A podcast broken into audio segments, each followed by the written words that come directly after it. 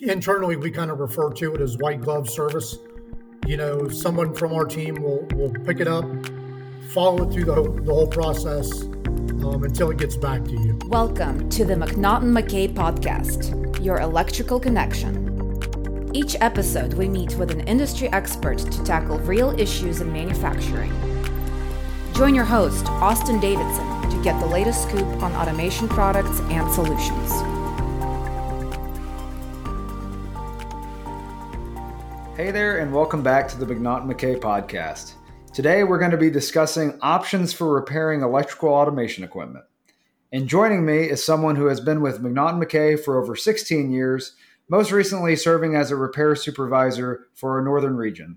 Today, I'm joined by Bob Minton. Bob, how's it going? Good. How about you, Auston? I'm doing great.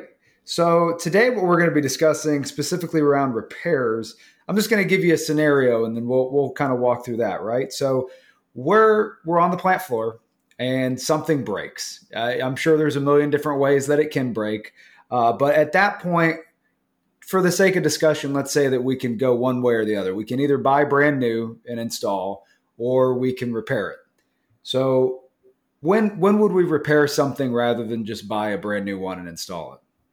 So, if, if you need one, you know, if you've got one on the shelf right away to replace it to keep the plant running, uh, that's a great time to repair because you can get that spare back and save uh, probably half your money. Perfect. So you're you're saying even in the situation we do have a new one, but we still are going to repair the one that's broken. So of course that's going to save us time in the long run. We're going to have cost savings and coming out of COVID, I know the supply chain is uh, is still fairly stressed depending on what product you're trying to get. Uh, but I'm assuming that some of these options that you have, obviously, we can send something off and get it repaired. But are there situations where, say, we don't have another one on the shelf? Are there situations where we can still manage that? Yeah. So if you don't have one on the shelf, Rockwell offers an immediate exchange program mm-hmm. where, just like if you buy a new battery, you trade in your core. Uh, Rockwell has inventory in a hub in Indianapolis that they can send out to you. And we have a couple weeks then to get your failed unit back as a core. Um, and depending on your urgency level, uh, we can get those couriered. Okay, so we can get them still back very quick. So essentially, it gives us another option uh, versus something that may or may not be on the shelf. One, one question I do have with that, you know, I, I think one of the pros of using uh, something that's straight off the shelf is is the warranty on the product. Are we still within warranty if we get it repaired? Yeah. So your your new Rockwell product is probably going to have a 12 month warranty on it. Uh, your repairs, depending on the service level, will have anywhere from a 12 to a 24 month warranty. So, the, in many cases, the repair warranty is better than the new warranty. All right. And we keep talking about um, Rockwell specifically. Uh, from the McNaughton McKay perspective, I, am assuming that there's other brands outside of Rockwell Automation that we can also repair. Is that true? Yeah. If it's electrical, uh, we can almost certainly fix it. If somebody asks me, is it repairable? Uh, my stock answer is yes. What is it? Uh-huh. Yeah. The only time we would run into any issue, you know, there's a few things out there that are proprietary and you're just, you're literally not able to get parts and stuff for them. But oh, for sure. The vast majority of things, if it's electrical, we can fix it. And I know one uh, term that gets thrown around, at least here in the office, is uh, reman, which I believe is short for remanufacturing. Uh, is there some sort of difference between remanufacturing and repairing? Yeah, so remanufacturing uh, is a Rockwell term that we use. Okay. When you send something in to be repaired at Rockwell, they're going to remanufacture it. So they'll go through, uh, not only find out what's wrong with it, but any parts nearing the end of their life expectancy, uh, they'll go ahead and replace. They're only using OEM parts. Um, if they've noticed any issues with this this part series in the past, you know they'll preemptively do that, like a, you get a recall on your car or something, mm-hmm. um, upgrade it to the, the latest versions of firmware and all that sort of stuff. So that's a remanufacture. Uh, the, the terms really get thrown around quite a bit, but that is the, the specific uh, details of a remanufacture. Certainly. So it's it's just a more in depth version of a repair. And yes, I'm I'm guessing since you said it's a Rockwell term, is that something that that they just offer, or is there Do, do other companies offer something similar that that we work with?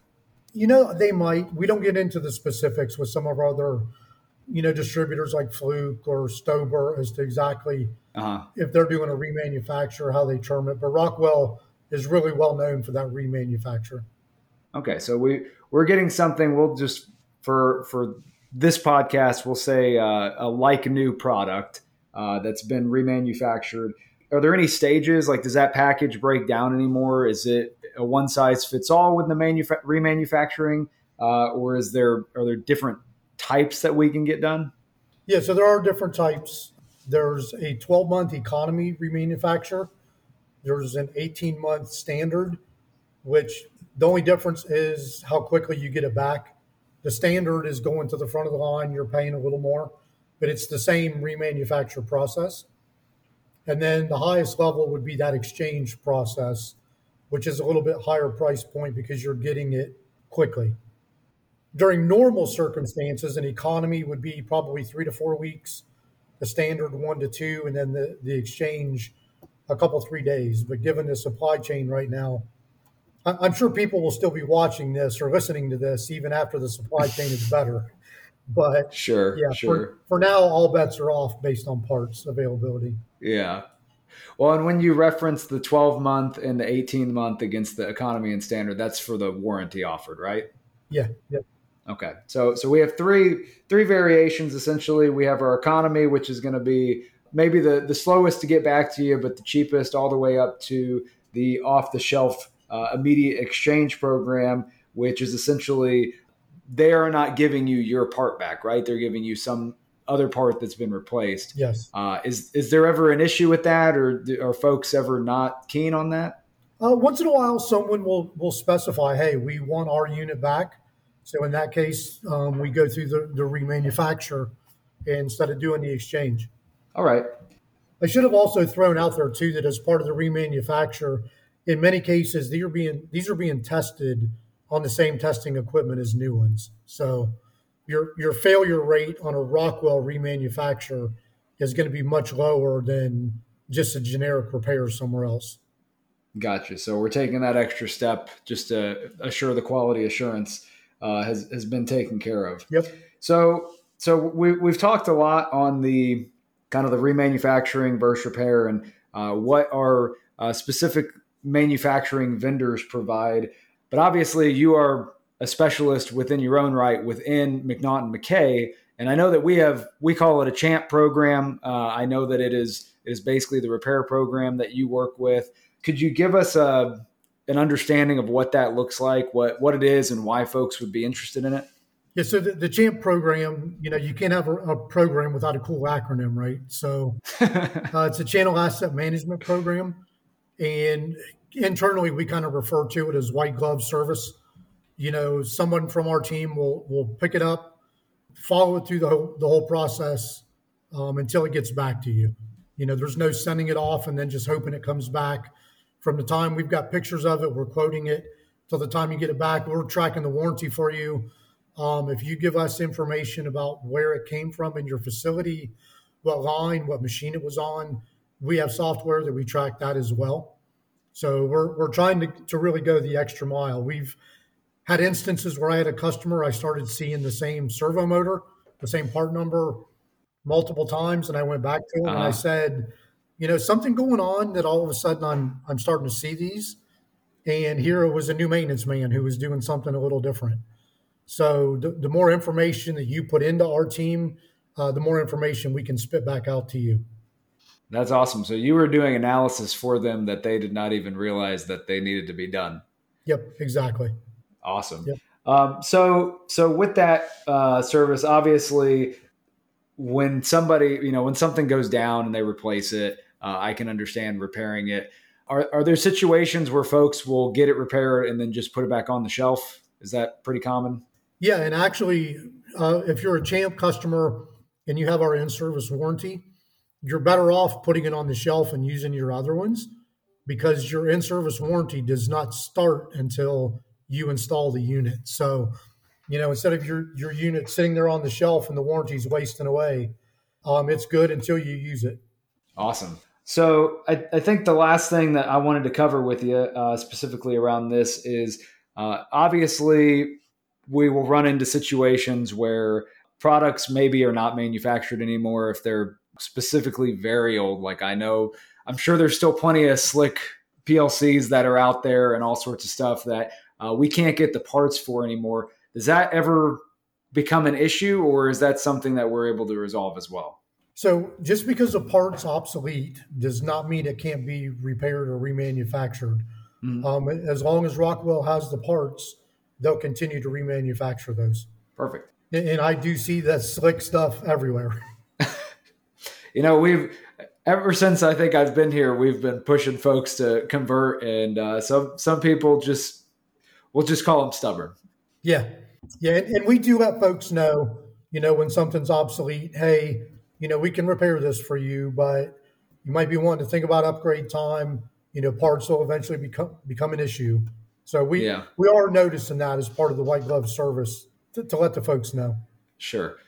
You, you kind of led me into uh, from our champ program to our, our cap program, which uh, is is the inventory management side, and I believe that that's uh, something that you manage as well this is maybe a little bit of an aside, but would you like to to make any comments about the CAP program and its relationship potentially with the Champ program? Yeah, so when when Rockwell started the Champ program, they kind of wanted us to have someone full time who was doing repairs, mm-hmm. and you know we weren't sure if it would work or not, how the repair program would go. So it was decided they would start with someone from the CAP team. We already have relationships. You know, we're already in the stock room Yep. We're seeing those items sitting there that needed repaired. So that was a perfect segue for me to get into the repair business. Um, I started doing 100% VMI cap. Yep. And within a few months, it was 50 50. And now I do about 98% repairs. And the only cap uh, customers I have are places that also do repairs. But it's, it's a, the cap team is a perfect fit with repairs and our team is also doing these install base evaluations now. Yep. Where we come into your, that's another kind of sidebar, I guess, but where we come into your facility, go through the panels, you know, determine what's in there, what's repairable to make sure your inventory is right sized. You know, if you've got 30 of something on the floor, do you have adequate spares? Or if you have none on the floor and you have five spares, you can get rid of those spares. So with our team doing that, it's a good way to partner kind of from start to finish with the customer. This is the inventory you should have. Let us help you kind of determine that. Let us show you, oh, this is obsolete as part of the IBE. You know, this is your most critical line, and if it's obsolete, might be time to be thinking upgrade. So all through that, it's a good way to partner. Inventory, obsolescence, obsolescence, easy for me to say, hmm. status, you know, getting repaired what needs repaired to keep you running in the short term uh, but we we kind of call it selling that three legged stool. Yeah. And we're looking as the distributor, and I know we talk about Rockwell a ton. You know, that's obviously our our lead at McNaughton McKay.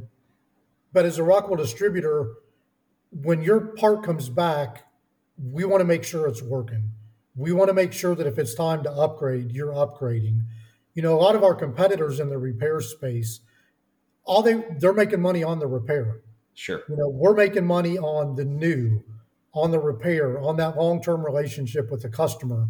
So it's kind of a different service level, I guess, overall. Certainly. I mean, it, at this point, it doesn't even sound like you guys work for McNaughton McKay. It sounds like you work for the customer with uh, how how much you have insight to their uh, their storeroom and their plant floor and kind of everything in between. Yeah, exactly. And, and we're trying to be that partner. You know, if we're that partner and we're doing the right thing for the customer, you know, then the customer that relationship will strengthen, and we'll both benefit from it. Certainly, certainly. I mean, if if you tell somebody that they need to fix something before you need to change your shingles before the roof comes caving in, you're going to be my best friend for quite some time if uh, if that's the case. Yep, exactly. Awesome. Well, those are all the questions that I had for you. Is there anything surrounding Champ, Cap, any other cool programs that you happen to work with that you want to mention? You know, I, have enjoyed being on the, the CAP team and, and, learning and being in the cribs and, and building those relationships. You know, it, it's a unique thing where we're not on commission at any part of this. You know, the cap team, the champ team. Yeah. So we're not worried about oh, you know, we need to to increase your inventory, overstock it. None of that stuff. You know, it allows us to be objective uh, in taking care of the customer needs. Awesome. Well, that's all we have. Just like always, if you have questions about this episode and the Champ program or any other previous episode, please feel free to reach out to your local McNaughton McKay account manager, or you can email us at podcast at mc-mc.com, and we'll put you in touch with some of our champs like Bob over here. Bob, thanks for joining me. Easy for you to say. Hey, man, you're a champ in my book. I appreciate that. Thank you for the time today. Have a good one.